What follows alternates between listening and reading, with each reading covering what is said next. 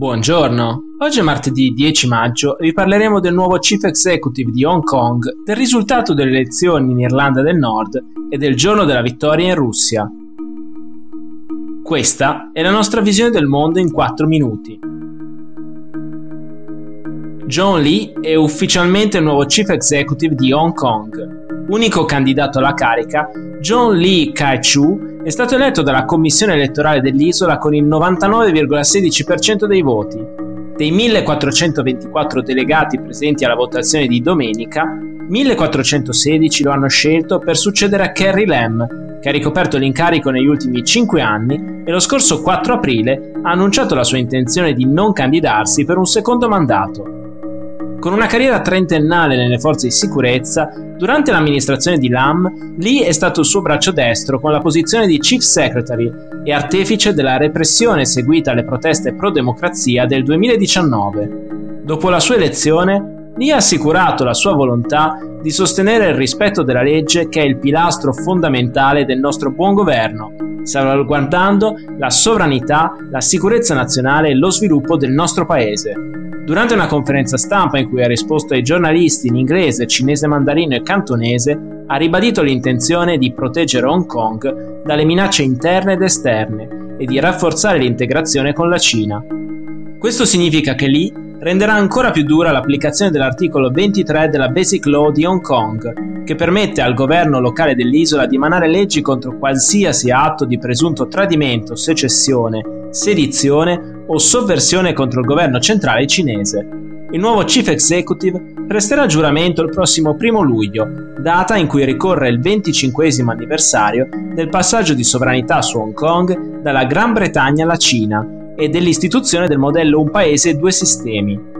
Modello che dovrebbe restare in vigore almeno per altri 25 anni, ma che nei fatti è già stato abolito dall'amministrazione patriottica di Hong Kong.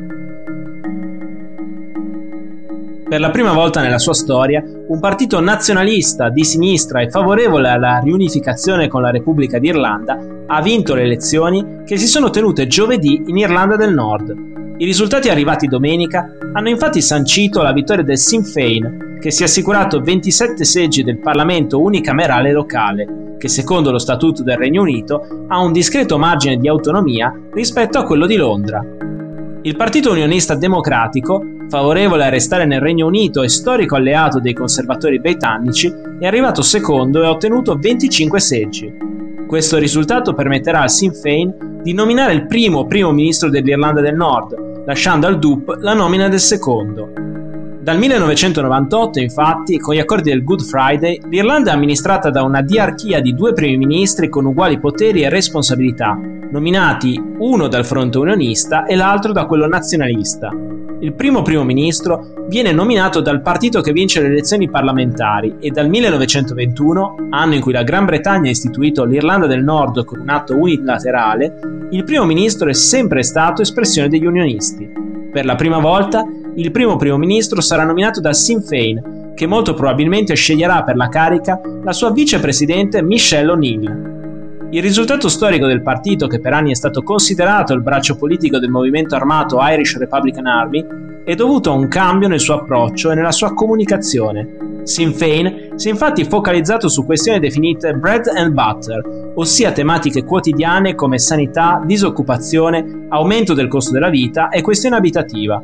Una scelta che ha premiato il partito, insieme al calo di popolarità del DUP, considerato corresponsabile insieme agli alleati conservatori britannici dei disagi che l'Irlanda del Nord vive da quando è passata la Brexit. Secondo i sondaggi, il ritorno dell'Ulster sotto Dublino è una priorità soltanto per il 17% dei nordirlandesi, sentimento perfettamente intercettato dalla dirigenza del Sinn Féin, che ha infatti specificato che un referendum per unificare l'Irlanda non è una priorità immediata. Ieri in tutta la Russia si sono svolte celebrazioni e parate militari per festeggiare il giorno della vittoria, data in cui viene ricordata la vittoria dell'Unione Sovietica contro la Germania nazista nella Seconda Guerra Mondiale. Come ogni 9 maggio, la parata militare più importante si è svolta nella Piazza Rossa di Mosca.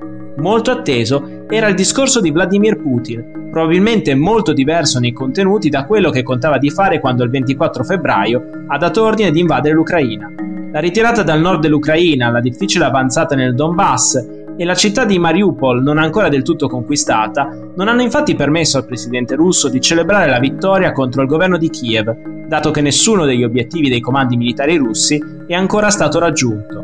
Nel suo discorso di ieri, Putin ha quindi accusato ancora una volta la Nato di essere responsabile del conflitto, sostenendo senza alcuna prova che l'Alleanza Atlantica stesse progettando un attacco nel Donbass, costringendo quindi Mosca a un'azione preventiva. Per Putin, l'aggressione all'Ucraina è stata una decisione forzata, tempestiva e l'unica giusta, la decisione di un paese sovrano, forte e indipendente. Anche se molti analisti si aspettavano che il discorso di ieri segnasse il passaggio dalla retorica della operazione militare speciale a una dichiarazione di guerra vera e propria, questo non è avvenuto. In compenso, il presidente russo ha annunciato di aver firmato un decreto di sostegno alle famiglie dei soldati caduti in Ucraina, parlando di una tragedia per noi tutti e una perdita irreparabile per le famiglie. Una novità rispetto alla propaganda ufficiale di Mosca, che fino ad oggi ha minimizzato e sottostimato il numero dei suoi caduti in Ucraina. Per oggi è tutto, dalla redazione di The Vision, a domani.